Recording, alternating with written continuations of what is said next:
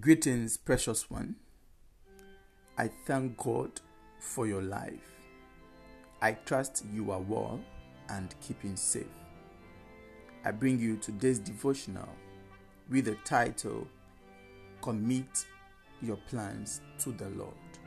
Commit your plans to the Lord. So, our scripture reading will be taken from Proverbs 16, verse 3, and Proverbs 19, 21. So I take the first reading. Proverbs 16, verse 3. It reads Commit to the Lord whatever you do, and your plans will succeed. Commit to the Lord whatever you do, and your plans will succeed.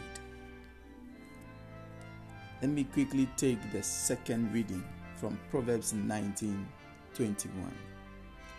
Many are the plans in a man's heart, but it is the Lord's purpose that prevails. Many are the plans in a man's heart, but it is the Lord's purpose that prevails. Thanks to the Lord for his word. Brethren, as people or as humans, we sometimes forget to include God in all our plans, in all the decisions that we take. And sometimes we embark on fruitless journeys because what we are trying to achieve is not in the purpose of the Lord. Or we have also not committed it to God for Him to establish our plans.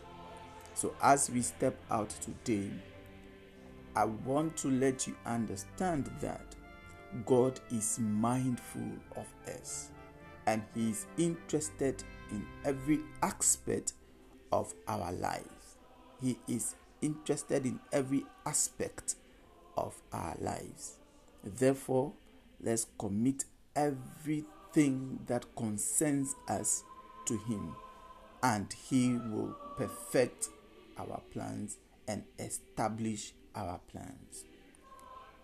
So, action point friends, let us purpose in our hearts to commit our ways to God for our plans to be established.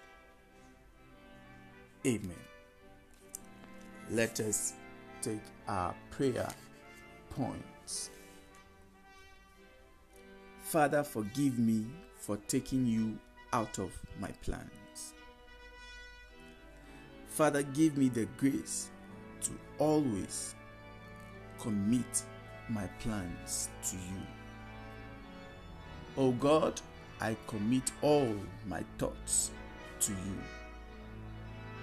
Father, establish my plans according to your will and make me successful. Thank you for making me successful and making your purpose prevail in my life. Thank you, Jesus. Thank you, Holy Spirit.